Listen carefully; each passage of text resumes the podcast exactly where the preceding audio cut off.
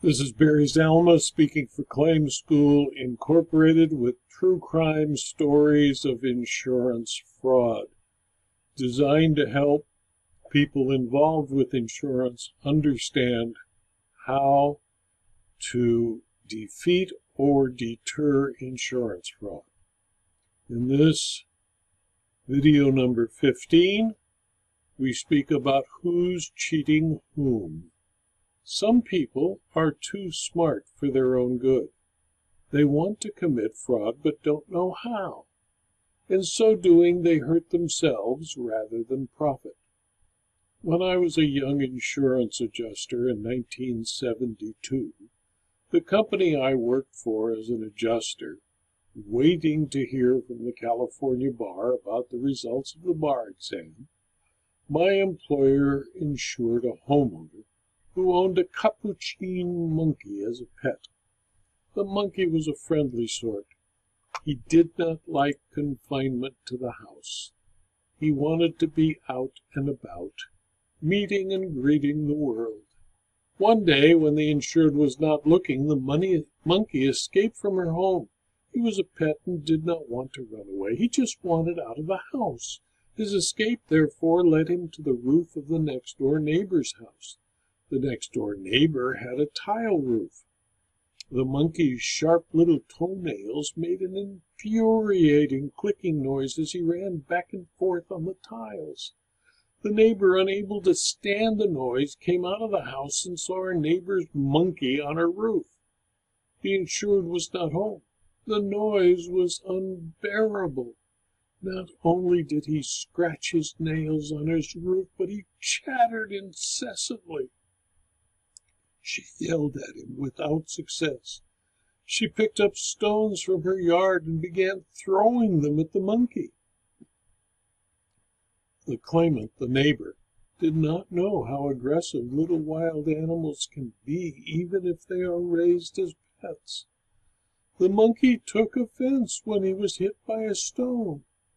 He jumped to her shoulder, sinking his claws through her thin cotton shirt and taking a bite out of her neck.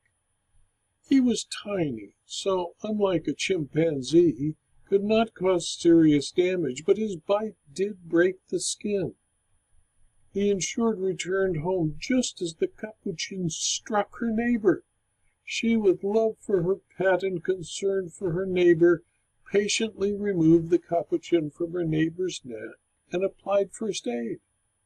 The insured reported the incident to her insurance company and I was assigned to adjust the claim. I met the neighbor who informed me that she was a good woman. She did not wish to take advantage of her neighbor. She had gone to her doctor who applied antibiotic cream and a bandage. The doctor told her to clean the wound out daily with hydrogen peroxide and place a new dressing on the wound for a week. She wanted only to be paid her doctor's $100 office visit, charge $5 for the bottle of peroxide and $1 for the bandages. Since liability with injuries caused by a wild animal are always clear, I readily accepted her offer of settlement. The claimant did not ask for any recovery for her pain and suffering. She did not ask to be paid for the trouble and inconvenience she went through to have her wound bandaged. Her offer was an excellent settlement for the insured, her neighbor. I told the claimant I would send her a check and asked only that she allow me to complete my file by sending me the doctor's bill and the receipts for the peroxide and bandages. The $106 check with the release printed on the back allowed before changes were made in fair claim settlement practices, statutes, and regulations. And when in the mail that day, it was negotiated by the claimant immediately.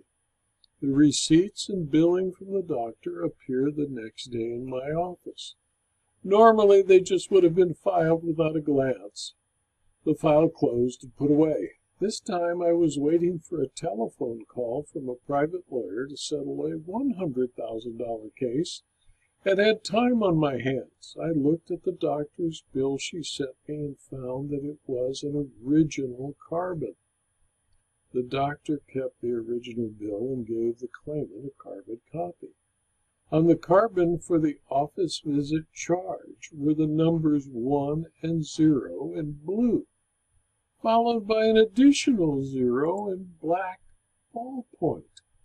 The claimant, for an injury of her type, could have easily talked me into paying her one to three thousand dollars back in 1972, which was a lot of money then. Thought she had cheated me by changing a $10 doctor bill to $100. In so doing, she gained $90 by cheating and lost the opportunity for more than 10 to 20 times the fraud by simply being honest. Her fraud was a success.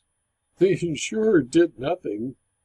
It reported the fraud to no one. The insured owed the claimant much more than $106 we paid her. The claimant probably thought she committed a brilliant fraud. This time, the person actually damaged by the fraud was the claimant, the fraud perpetrator, not the insurance company. Adjusters must always keep in mind that when they receive an offer to settle a claim for an amount that seems too good to be true, there's a very high probability that it is, in fact, too good to be true. And this one was too good to be true. This video was adapted from my book, Insurance Fraud Costs Everyone, which is available as both a Kindle book and a paperback from Amazon.com. Thank you for your attention.